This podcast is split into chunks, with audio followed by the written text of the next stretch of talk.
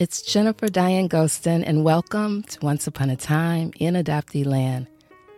After formally connecting with the adoption community over a decade ago, I recognize the added value adoptees bring to a conversation about adoption.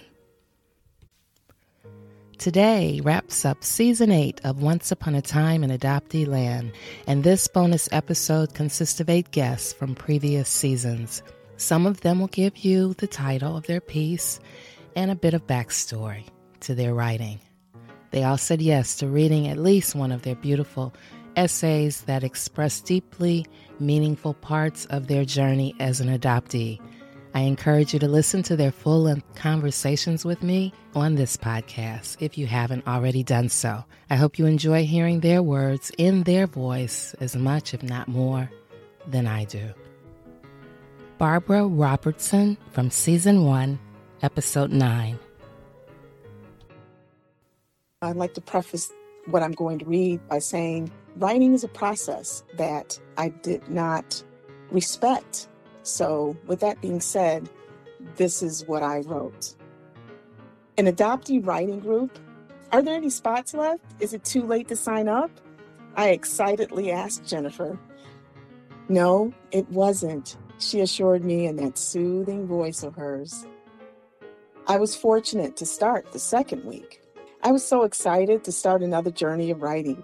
My first experience in writing my adoption story was when I was asked to be a part of the Black Adoptee Adult Adoptees Claim Their Space anthology in 2016. At the time, I was surprised that I had unexpected emotional struggles during the writing process I thought it was because it was the first time I was going to put my adoptee experience in writing out in the open where people can see and read. So I was looking forward to the opportunity to have a whole space with other adoptees like myself to use my words to convey my experience. It's easier now, I reasoned to myself. This is going to be great. So, at the first writing prompt given, I eagerly sat down to start writing. However, it wasn't long before I realized that my pen remained motionless as it hovered over the paper. It's been a long time since I've written something out, I thought. Maybe I need to dictate using my computer so it can be easier. Yes, that's the solution. I opened my mouth and started to speak. Nothing came out. Familiar sensations started flooding my consciousness. Why was this happening now? Why was this happening? In the past, there were times when I felt so full of emotion that I was barely able to form words and no sounds would come out of my mouth. In this instance, my whole body joined in, started shaking, and tears began to run down my face. What was happening to me? It's just an essay. I mean, just write the facts down, Barb. What's the big deal? Yeah, Barb, what was the big deal? The big deal was what I now recognize is my body was having a trauma response. So there seems to be truth in the book by Bessel van der Kolk, The Body Keeps the Score, a book highlighting how trauma affects one's body and brain. My body was in freeze mode, going silent, minimizing my emotional response outwardly, which was a way of keeping me safe it worked for a while. I was used to doing that, used to not saying anything about my closed adoption. As a child, I had a difficult upbringing. However, I was told not to reveal what was behind closed doors. So my physical response was like a biological closed door. Closed doors was what I struggled to break free of. Closed doors wasn't just about keeping me from accessing my original birth certificate and denying me access to non identifying information. It was also about making sure I didn't feel too much when it came to remembering my adoption. So, what I experienced upon joining this group is my spirit's realization that the act of writing can bring those emotions crashing, dismantling, rushing out of the door. I wasn't ready for it, but I needed it.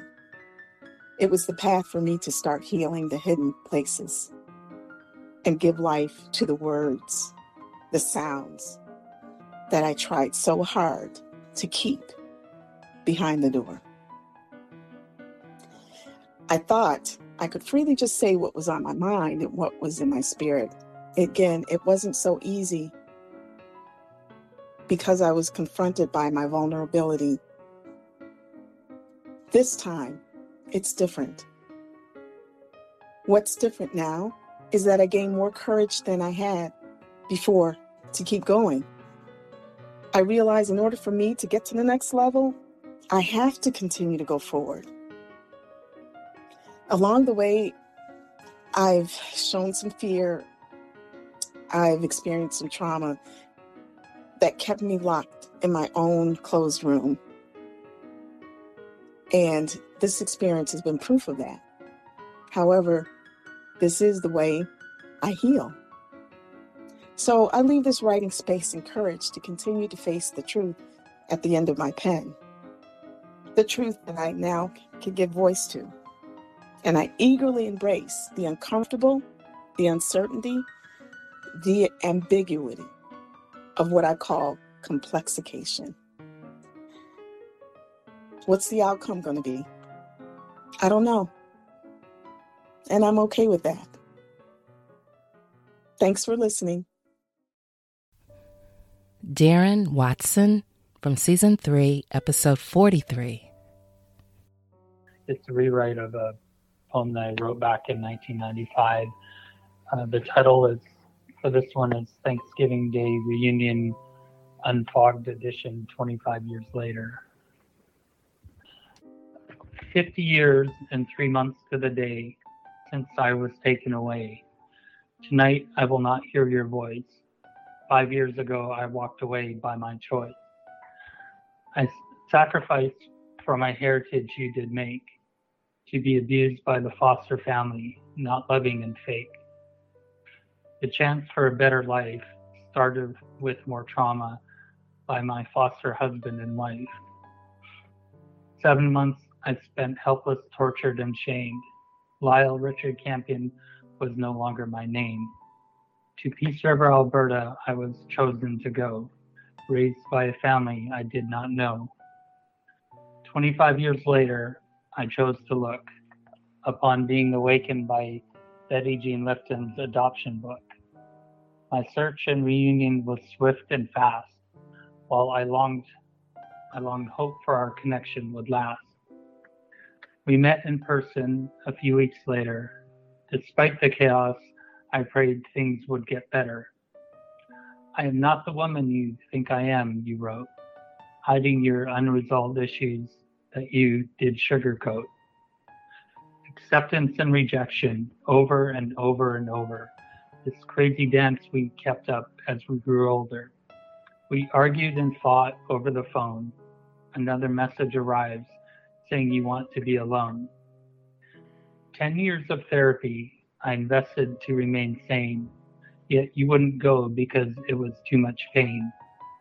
The drama, chaos, gaslighting, and lies continued to progress. I couldn't take it anymore, I must confess. On October 9th, 2015, you messaged back to me to say, you should really consider other people's feelings. This is what you wrote. To my stunned amazement, this was your direct quote. I waited to reply without a knee jerk reaction. After thoughtful thinking, I chose to take action. This emotional circus with you I could no longer stand. I chose that contact between us would now be banned. You called a couple weeks later, leaving a message. I decided I've had enough of your unresolved baggage. Two hours later, on my phone, I chose delete. Our paths will no longer cross or meet. For 20 years, I tried about all I could, trying to integrate Lyle and Daryn from where I stood. I know my questions for you were mostly complete. My soul, peace, and serenity you will no longer deplete. A huge burden was lifted from my heart when I chose to give myself a new start. The rest of my life, my wife and I will share, knowing I made the right decision with thought and prayer. My therapist always used to ask me, why? Why do you keep going back to a well that is dry? I then realized why the reason he did say, that's why I chose to walk away. Cynthia from season one, episode seven. As an adoptee, what are my superpowers? My adoptee superpower is my ability to solve mysteries. Throughout my life, I have been drawn to mysteries, movies, TV programs, books. However, as a late discovery adoptee, I didn't know that the biggest mystery that needed to be solved was my own life story. Solving mysteries became quite useful when I searched for my birth mom in the late 1990s. The adoption agency social worker would often unwittingly provide very general clues about my birth family. I would use those clues to continue my own search while the adoption agency was also searching. I was so successful that I had figured out who my birth mother's brother was before that information was shared with me. In 2018, I began searching for my birth father after taking an ancestry DNA test. At first, I was unsuccessful using the name my birth mother had given me for my birth father.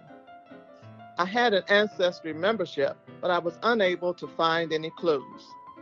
So, after becoming frustrated, I decided to take a break and stop searching for him for a while. I wondered what had happened to my adoptee mystery solving superpowers.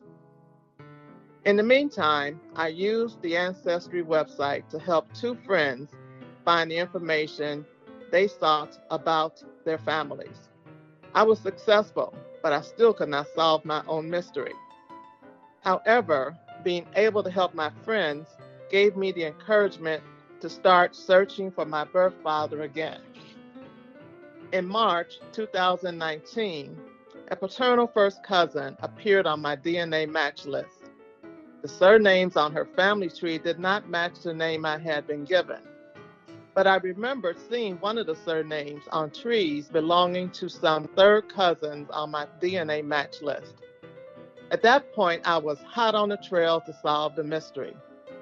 After searching census records, military records, etc., I was able to narrow the identity of my birth father down to one of two brothers of the first cousin's mother.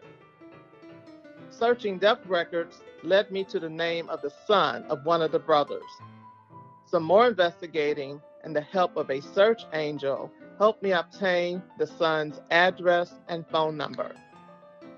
I connected with him and he willingly agreed to take an ancestry DNA test. The results indicated that we were siblings. My mystery had been solved.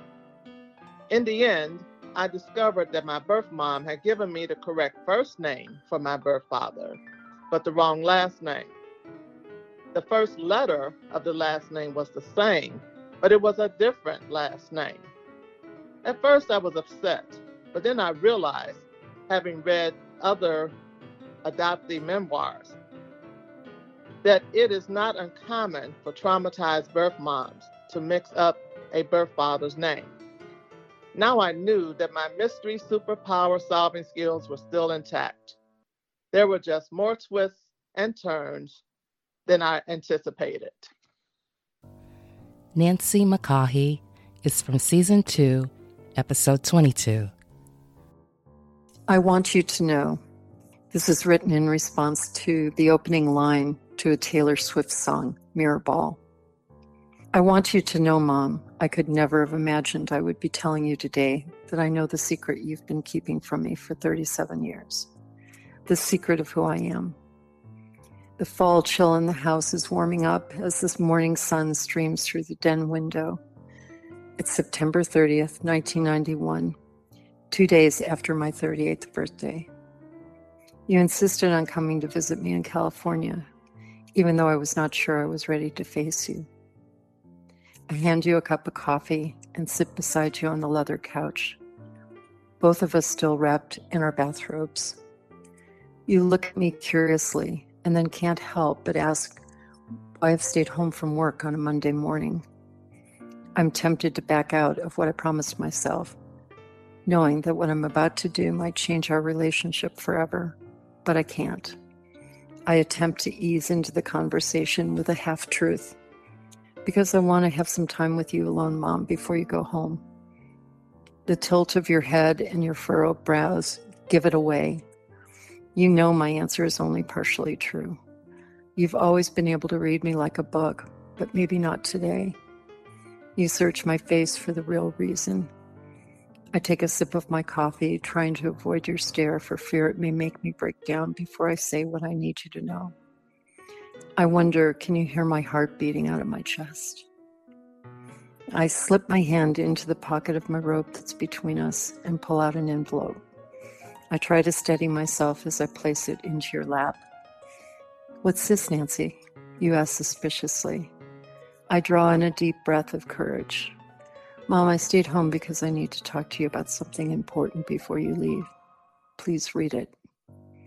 I watch you slide your index finger under the flap to unseal the card that's tucked inside. This is a pretty card, Nancy, as though you were trying to distract yourself. I nod my head, but don't tell you the real reason for choosing that particular card. It's a brightly colored print of a Margaret Keane painting the picture is of a young girl with wide, innocent eyes, sitting nestled in a tropical garden with peacocks over her shoulder and by her side. She lovingly holds a cat curled up uh, asleep on her lap. Long brunette locks of hair lay perfectly on the front of her high neck dress. She could be me. The look on the girl's face is as if she's saying, Tell me, tell me what you haven't told me for so long. I can handle it. You begin to read my four page handwritten letter that is folded inside, but stop when you get to the second sentence where I pronounce, Mom, I know I'm adopted. You lay the paper down and squeeze my hand with yours. Without any attempt to defend or deny, you look me straight in the eye and ask, What do you want to know? As though you would rehearse this moment a thousand times. Of course, I want to know the truth about everything, but I start with the most critical question Why didn't you tell me? You offered the answer without hesitation. It was never the right time. At first, it feels like a well rehearsed excuse that you've told yourself so often that you believe it. But then you explain, Your dad and I were going to tell you when you were 10, when we thought you were old enough to understand. That was the thinking at the time. But then he died when you were eight. I couldn't give you another blow to your life two years after losing your father. Then, when life was good for you, I didn't want to bring you down. When you were going through hard times, I couldn't tell you then. Who told you? I hesitate before telling on my childhood friend, but I can't perpetuate any more secrets between us.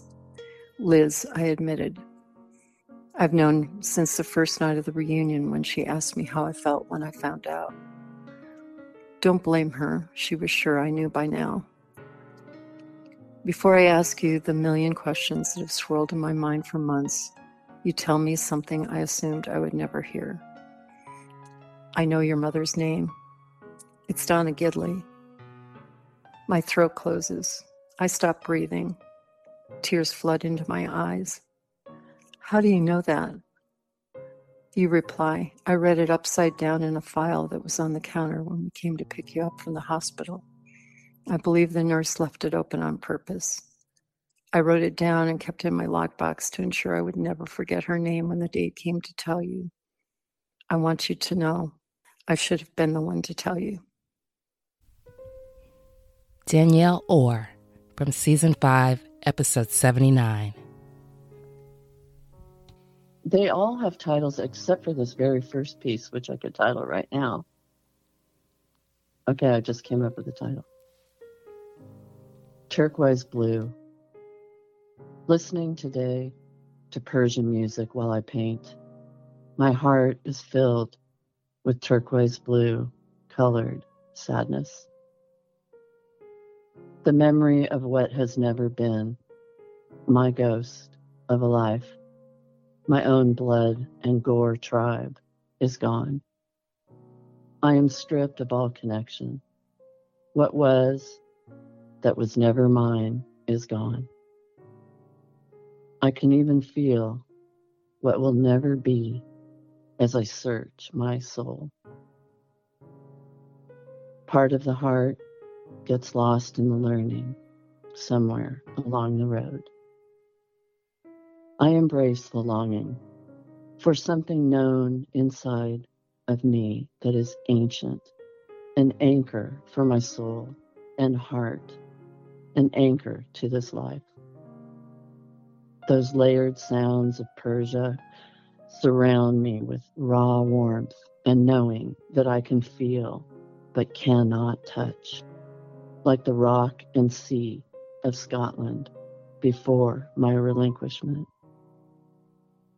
The power of music invites us to feel whatever we are in the mess of this life. Perhaps we all share what is ancient. Being a late discovery adoptee, I no longer truly belong to any one place or people, and it is too late to bond with my birth families. Will I ever be without this longing? Will I ever be able to stop looking? A lighthouse is perched on an outcropping of rock, jutting out from the sea.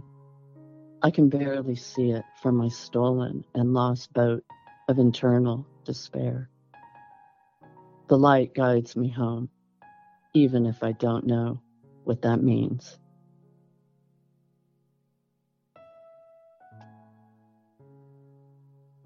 Open heart terrified spirit searches aimlessly. Open as a feeling within my soul, closed was how they wanted me to live. I learned both languages and speak them both badly. I wanted to be free and alive and full of love. They wanted me to be quiet and reserved and damaged. I feel called to the sea, the beaches and cliffs, like a bird, I sail on the wind, looking down, watching for a familiar shore. My wings were broken when I fell into the truth of me. I can no longer fly, only flap, attempting takeoff. Heart said, Listen to me, not them. Heart inside me beats fiercely. I put on Scottish music and breathe in my ancestors. They have been calling to me throughout the entire day, responding to my angst and questions. I say their names one by one. I am here, I tell them. I am breathing you in one by one, and then I send my breath back out to them one by one. Your lives have given me mine, and I feel you. Hunter Moon, she says, and I laugh, shocked to hear the name of her, my maternal great grandmother, to the beat of the drums. Terrified that I have lost too much time and that my thoughts are too wild, too far fetched. Terrified that I haven't the right to search for my true nature. Terrified that I will not die in Scotland under a full moon overlooking the banks of the river Tweed. I see it now in my mind's eye, terrified my own country won't want me back, and terrified that I must go. Terrified that none of this matters. So then what? Spirit chatters away. How do you know my name? Are you in the candlelight or in the dreams of my soul? Why do I continue to yell for courage and faith, searching for a road which will not end in blinding dust? Are my visions true and strong enough to feed my spirit so that I can regain my way during the waxing gibbous moon of my birth? Hand in hand, brave and weak. Searching as a wild and hungry ghost, needing to be fed. I searched until the soles of my shoes had holes and I could walk no further. I searched in the night. I searched in the day. I searched in phone books and law libraries. I searched my face and hands. And finally, I found you. I searched for truth and found some of that too. Searching is an adagio in G minor, haunted strings resonating and moving within me. We are the lost children. Stand your ground, drink my water, take my hand. Aimlessly wandering, I found and lost me. I found them and lost the others. I aim no more. Really, there is no place to find and no place to call home, despite having left pieces of me all over for someone to find. I can only breathe in my own ancestors, and lately I scatter my own ashes here and there in places I want to be forever.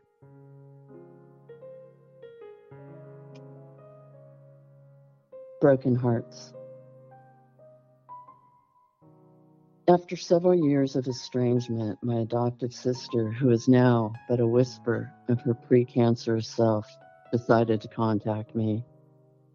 She's been snooping around my social media posts without me knowing, and she's decided to come out of the weeds after seeing that I have now found my biological father and his two daughters. After texting back and forth for over a year, she bravely asked if she could visit me for a few days. She, my beloved baby sister, had not been in contact despite my attempts, and she had not been to visit me in over 25 years. I remember her being attached to my hip until I found out that I had been adopted. I am the one who tore our family apart. I am the one who just can't let it go. I am the one who can't stay the same as before when I didn't know. My sisters would have benefited from me keeping our lives intact, me doing laundry and cooking and answering late night calls. As it turned out, my adoptive family felt that my grief for people who, quote, gave me away was an indulgence on my part. No one understood my confusion at finding out that the parents who said they were your parents, and why would we lie, are not your parents and that they have lied to you all your life, despite feeble attempts at finding the truth. After figuring out that I'd been adopted, my quest for answers and truth was poison to them. They were angry at my collapse and betrayed by our ensuing estrangement. They said nothing had changed, and my sulking, their term, not mine, was unacceptable to them. When I got yanked screaming like a lost newborn baby into my newfound reality and worldview, I became lost to them. I had been drowning in their secret, and my newfound truth had freed me. They were the last people that I wanted to throw me a line. I was grieving deeply, and I needed to adjust and integrate my late discovery. Everything had changed as I wailed and flailed the days and nights away, working through my newfound secret treasure chest of discovery and loss. They hung onto each other, hating me for abandoning them. I was uncaring, selfish, disturbed, you name it. I was the family secret. I was the one who brought this disaster onto our family, their family. I was the one responsible. Searching for and finding my birth mother was a betrayal to the family. How could I do this to them? This time, all these years later, She is now trying to resolve her own childhood trauma so she can keep her cancer at bay, or at least try. Sitting in my house during her visit, her huge brown eyes searched for answers, and I could see the betrayal that she felt. She was looking for something that could wipe away her tremendous hurt. As I cried once again, this time, my sister looking on, I said that I was so very sorry that I had caused her any pain. She did not cry.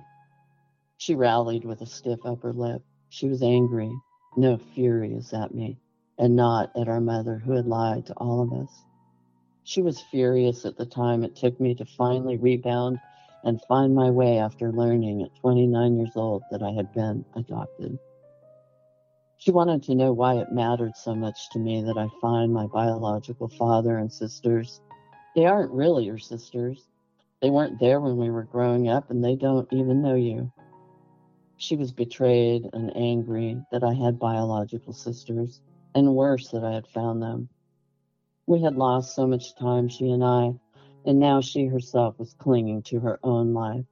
I understood her pain and suffering. I understood her confusion and fear. I was again broken-hearted for all of it. As we sat together, I told her she was the brave one. I also told her the sad truth is that finding my biological people did not replace the years we had lost. And it did not replace the years we, as an adoptive family, had spent together. And it also did not replace our time as sisters, our jokes, our walks, our connection. But it did break our family apart. The shock, betrayal, and lies broke something in me that I alone could only work through and heal. And that left me alone, responsible for the fallout and the damage to that family, her family. Last piece. Weather report. Dense fog has returned to the vacuous South Coast region, making navigation once again a dangerous proposition. High and holy winds are expected to carry in sheets of freezing rain, which will turn into snow by the light of day.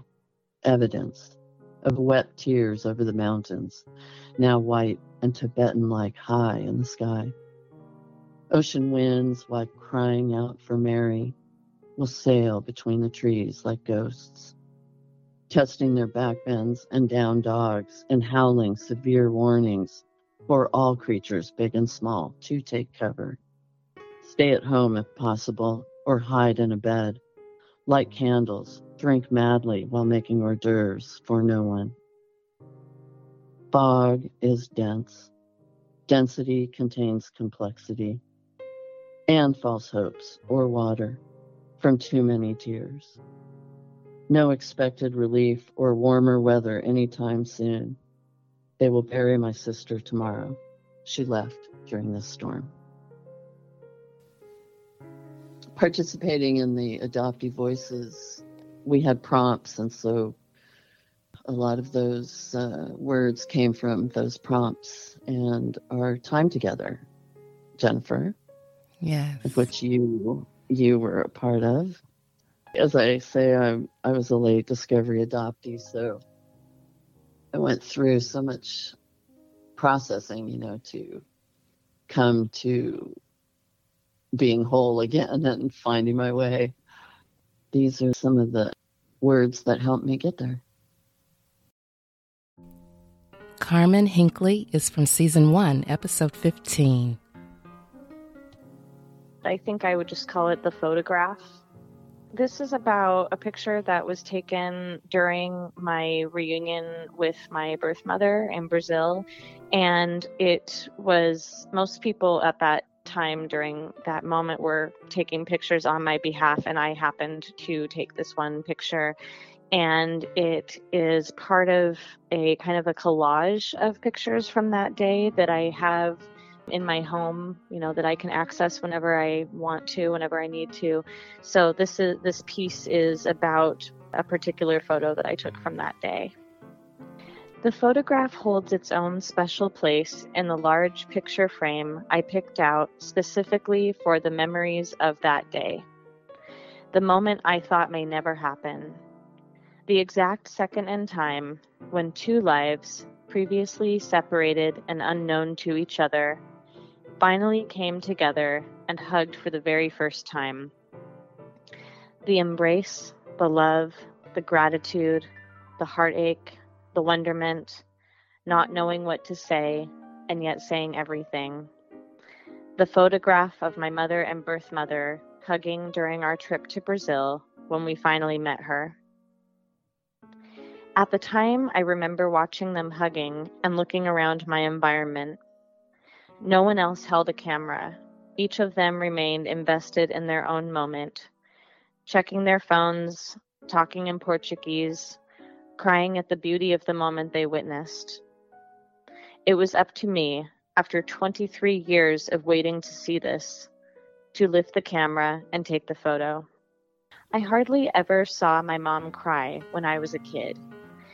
In fact, if she ever did cry, it then made me cry because I always saw her as the strongest person in the world. She'd been through it all a childhood which led to a complicated relationship with her father, the death of her husband five years before I was born, and any number of other trials and triumphs that life invites. So, to see her become emotional and hug my birth mother felt like I was watching every moment of hardship result in something she'd worked tremendously to see hugging the person who gave birth to her daughter. My birth mother hugged her back just as strongly, as a thank you for receiving me on the other end, stepping forth to become the mother I deserved, and not holding back in the odyssey of finding my birth family in the first place. My story isn't perfect, although I often feel like I've written about it that way. Yes, I was raised by a mother who poured her entire heart and soul into making me feel like the center of her universe. Yes, my life turned out better because I was adopted, and I wouldn't change that. But I have suffered trauma, as have many other adoptees. From losing my birth mother once at relinquishment to losing her again when she died a few years ago. A language barrier prevents me from having a closer bond with birth family members. There are difficult times being an adoptee, and there are even darker times, some that last only a moment, and others that last a lifetime. I look at this photo as one of the reasons to tell my story, be proud of the person I'm becoming despite a strange and difficult beginning to life, and that life hands us beautiful miracles in the midst of the heartache we experience. Sometimes it's very hard to even look at the photo, as it can be to look at a situation that no longer exists. I would give anything to have it back but it's the emotion on both sides of it the love and caring and kindness that carries me through.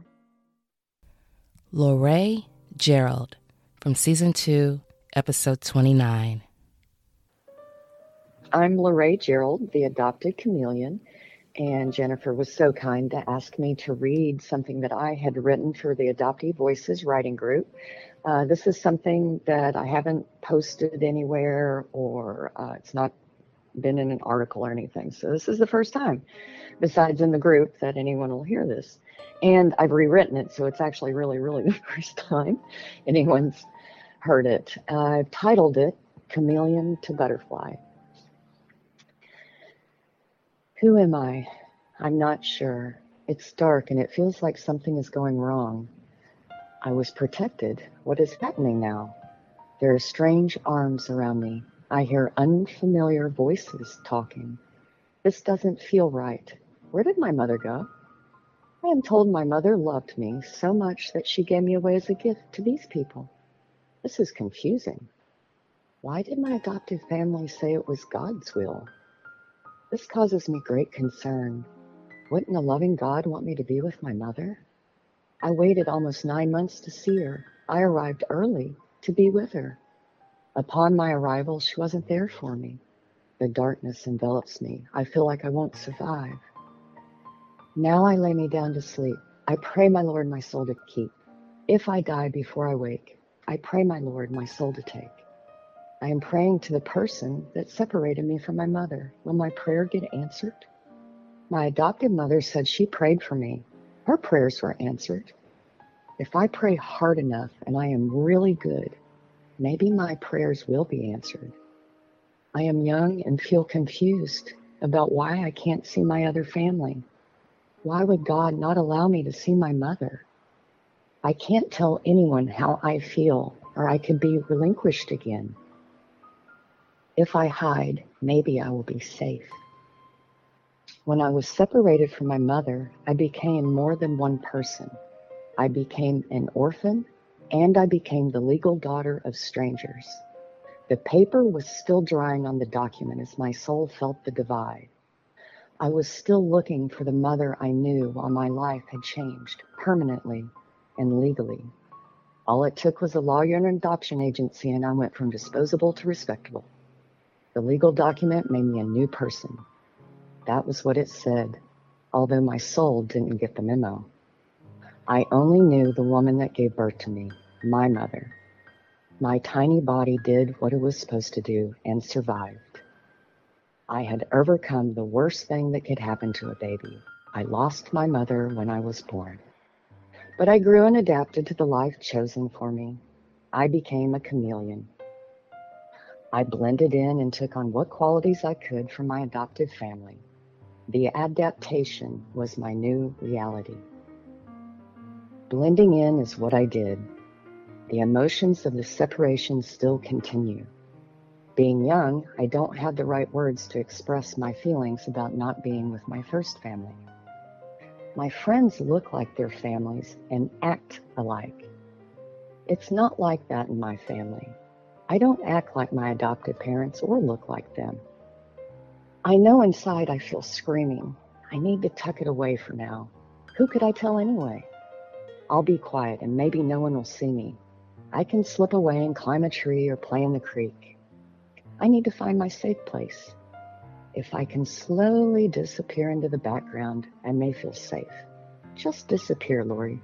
Stay hidden until it is safe to come out. The darkness offers comfort. Hide away here. Don't ever let them know how you feel. Hiding served its purpose. Now I need to shine, or everyone will walk all over me. Be smarter, work harder, numb out, repeat. Use the coping mechanisms you know. This is the life I choose. How long can I keep this up? It doesn't seem sustainable. I was told all of my life this was the dream work hard, get a nice house, meet someone to marry, and buy all the stuff. This would make me feel whole and complete, but why don't I? I look like I'm fine from the outside. I think I'm fine. People tell me I'm fine. Why wouldn't I be? I have all the things I was supposed to have. What is missing? I'm missing. Who am I? My adopted parents are gone. I don't have to hide anymore. I can tell my truth. So why don't I? Hiding in the darkness where I can see is the child I need. She needs to take her power back. She needs to know she isn't alone. Many feel just like her. They too were hidden and unable to find their voice. The voices become many and louder. The hidden voice starts to awaken from its self built prison. As the walls fall and the fog slowly fades, a new person is born. Is this me? I feel different. I feel so much pain. Is this why I hit? The rage inside of me overflowed in an eruption. I thought it would consume me. The fire burned like a million candles, whipping back and forth as the flames grew higher. How will I survive in this new form? I have to let it out before I burn. The rage was overpowering. Only when I accepted it as part of me did the flame dim. Inside of me was something else. I also felt lighter and could see things clearer. I had so many questions growing up I have many answers, but not all. The answers I searched for were life altering, and only some of what I wanted. As the saying goes, the truth shall set you free, but first it will piss you off. the anger is part of me, just like love. I carry both. The balance of what was and what can never be will linger in my cells forever. I don't ignore it, I coalesce with it. The nature of my being was with another, but she didn't want me. She believed I was a gift to others. I was seen as a blank slate, a canvas that could be written over. The past was erased as if it had never happened. The truth is hard, but ignoring it won't help. We can only be whole when the lies are exposed. If truth destroys a lie, it should. The freedom of truth releases the bonds. My hidden child was a chameleon. I have become a butterfly. My transformation for now is complete. What form do I take from here? Who knows? Allowing all of my feelings to integrate has made me a whole human. I can feel the spectrum of emotions and know I can do hard things. Nothing is more complex than having the person that gave you life never acknowledge you. This part of my evolution will come and go. I have made an extensive toolbox for the times I need my healthy coping mechanisms. I created a safe space within me. When I was an infant and my voice wasn't heard, I hid. Now I shine. My voice is valid and worthy of being heard. The safety of being able to be seen and heard within the community is how we heal. Our social engagement system kicks in and we become stronger together. I still identify as a chameleon, but I am also a butterfly. The adaptability of the chameleon helped me when I needed it. Now the butterfly has uncocooned to support herself and others. Thank you. And Nomi Kaie from season 2, episode 31. The Courses of Adoption. Hello, dear one. It may not seem this way now, but you will learn to appreciate your life's journey as you do an expansive, many course meal. Each course will provide you with lessons, although some will be more pleasing to your palate than others. The first course is naturally where you begin you are taking things in and getting to know yourself. Here you might learn that politeness, deference, and gratitude are agreeable flavors that adults seem to enjoy.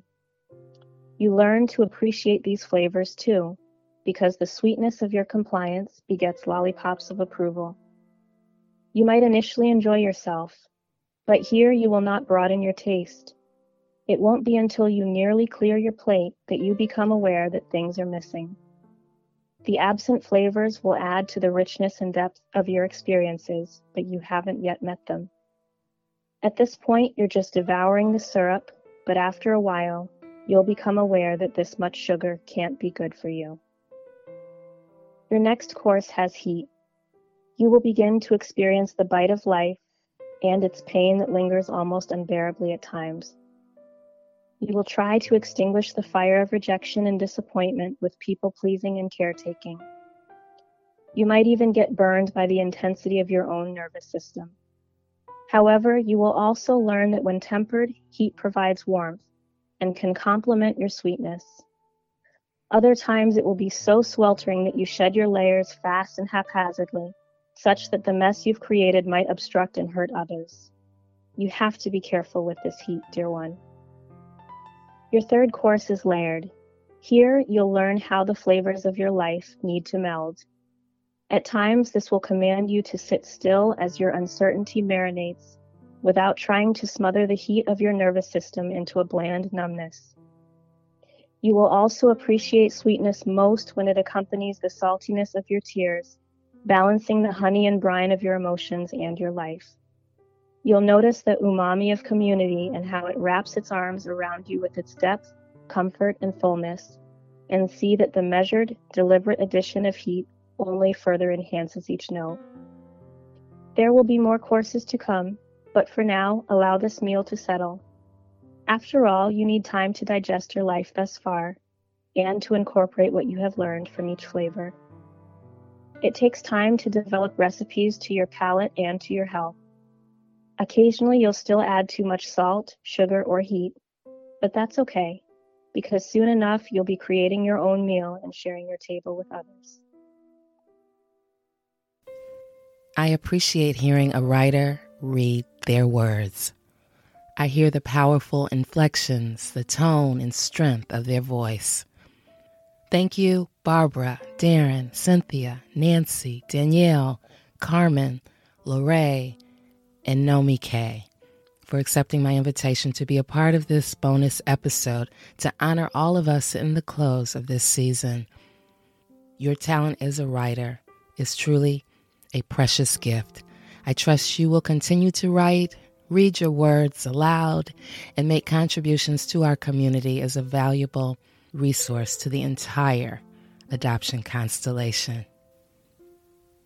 If you're an adoptee and would like to share your adoption journey, visit jenniferdianegostin.com. If you like Once Upon a Time in Adoptee Land, leave a review on Apple Podcasts. Follow and or give, hopefully, a five-star rating so others can find it too. During the course of your day, I trust you will tell at least one friend or someone who you believe might find value in it because word of mouth is still the very best way for the show to grow. If you seek to be an ally of the adoption community, I hope you will consider making a monthly donation of at least $5 or a one time amount that works for you at patreon.com forward slash adopteeland. Thank you for being here.